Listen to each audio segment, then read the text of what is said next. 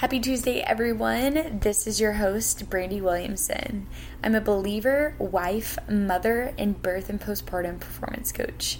This podcast is all about equipping mothers with actionable sport and performance psychology techniques and inspirational advice with a faith-based perspective to help you excel in your journey of motherhood, all while deepening your faith in Jesus. Making a vow to be in a covenantal, God-ordained relationship with one person for the rest of your life is hard work. The movies have us believing that once we find our Prince Charming, we'll be able to weather any storm solely based off of our intense desire and emotion and passion for one another. However, all we have to do is look around us and see countless family members, friends, and even celebrity marriages ending in divorce. According to the National Survey of Family Growth, the refined divorce rate, which only takes into account married individuals, in the United States is fourteen point nine per one thousand married women. The probability that marriages will end in a divorce within the first ten years is approximately thirty-three percent as estimated by the American Psychological Association. The U S Census Bureau in two thousand twenty-one found that approximately seven years was the median duration of first-year marriages that ended in divorce, with most couples severing the union in their late twenties to early thirties. As sad as this is, I'm honestly not shocked. Culture tells us we can have whatever we want, whenever we want. With the looming fulfillment of every imaginable temptation within an arm's reach away on our phones and computers. Simultaneously, we battle our own selfishness and pride as we fight this tension of getting what we want while trying to love our spouses too. Adding childbirth to the mix with sleep deprivation, changing hormones, and new schedules makes it all feel so overwhelming in the midst of marital conflict. On today's episode, we are going to pull from renowned relationship expertise and biblical truths to strengthen our marriages, in turn creating better opportunities for our families, specifically after childbirth. Welcome back to Mom Material.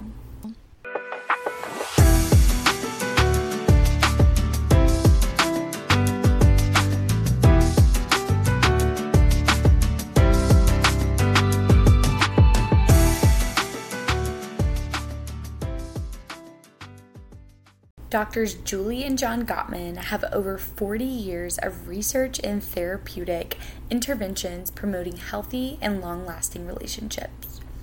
The Gottmans note in their book, And A Baby Makes Three, the six-step plan for preserving marital intimacy and rekindling romance after baby arrives, that two-thirds of couples in their research study had significant drop in relationship satisfaction after their first child was born. Conflict, hostility, fighting, and exhaustion had worsened between them, while emotional intimacy, passion, romance, and sex deteriorated dramatically. They go on to mention the newborn suffers as well. Distress makes parents less responsive to their babies, creating a withdrawn parent-child emotional relationship. John and Julie Gottman's research also found that babies raised by unhappy parents were delayed in speech, potty training, and the ability to self-soothe compared to babies with content parents. Our babies are counting on us to figure it out with one another, to make it work, and make our marriages last. So what can we implement right now?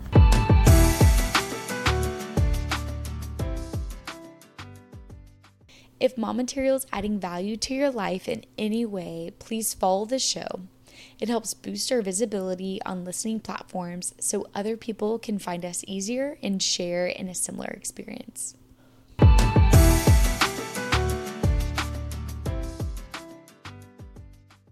First, we start with humility. Any form of submission or low self-regard seems to be repulsive to our modern-day culture, but is actually a crucial ingredient for loving well. In Ephesians five, Paul writes about the mutual submission of wife to husband and husband to wife. that marks Christian marriages: the unnatural elevation of the needs of our spouse before our own, and humility changes our heart posture and outward demeanor that removes pride and strengthens our commitment to choose love. Humility also allows us to forgive. We can recognize where we may have contributed to the problem or how we might have actually hurt our spouse and vulnerably ask for forgiveness.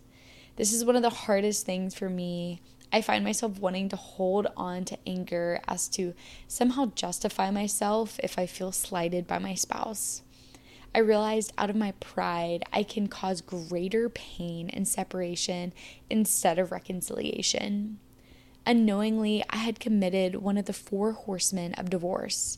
Doctor John Gottman is famously noted to be able to predict divorce with a ninety percent accuracy rating simply by watching behavioral patterns and communication styles observed between partners during conflict.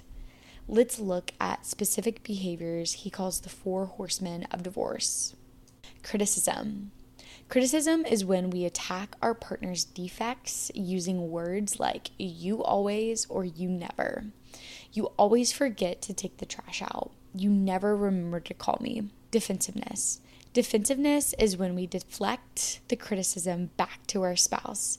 Doctor Gottman notes, we often try to quickly reciprocate criticism by attacking our partners, absolving ourselves from any blame, going so far as to be righteously indignant that we would never do the same thing that they did, or proclaiming to be a victim in it all.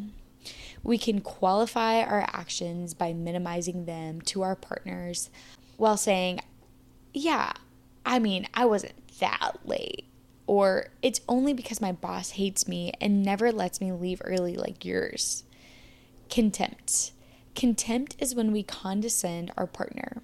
It's the biggest predictor of divorce that can also be verbally abusive and manipulative towards our spouses.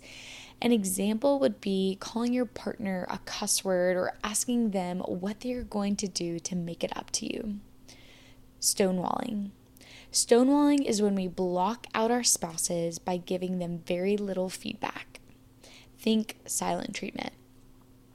Self-awareness helps us realize what we do and what we might consider changing in the future for the well-being of ourselves and our relationship. I look at each of these behaviors and can think of a time that I acted ugly towards my spouse, letting down the person I've literally committed to loving the best. So I want to change. Now, once we've identified where we might need to change and where change might need to take place, what do we do now? Doctor Gottman shares antidotes for each of the four horsemen. The antidote for criticism is to neutrally make a complaint, starting with "I" instead of "you." State the facts of what happened instead of your analysis of your partner. For example, "I'm frustrated that I've asked you to help me wash the dishes and they are still in the sink," instead of saying something along the lines of, "You're so lazy, you always leave me with all of the dishes to clean." Second, the antidote to defensiveness is to admit where we might have messed up or contributed to the problem. With a simple, "I'm sorry for getting frustrated with you yesterday. I could have done a better job of listening instead of talking over you to prove my point." Third, the antidote for contempt is expressing appreciation and respect. Intentionally find something your partner did that you liked and compliment them on it. It's easy to say, "I noticed you filled up my gas tank yesterday. That really means a lot to me."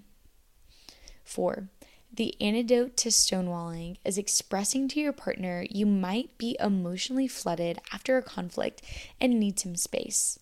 Share a manageable length of time that you will need to cool off. Share where you're going to go to do so, if you're going to walk around the apartment or go to the gym for a workout, and collect your thoughts there. Promptly return to your spouse and talk things over again as to not unnecessarily harm them by leaving them in limbo, waiting on when you'll come back. I love the simplistic formula of bringing up hard things to your spouse that Gottman shares with new parents. Unlike the harsh behaviors of the four horsemen, a soft startup contains three elements we can include any time we need to bring up an issue in our marriages.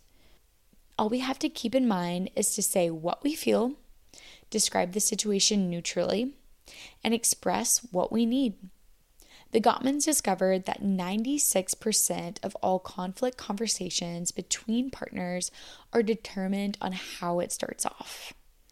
I am so thankful and hopeful to think that we can change the trajectory of our conflicts all by the way we begin the conversation. We can start now. We can start right where we're at. We can choose to lay down our pride and each day uphold the commitment of love to our spouses.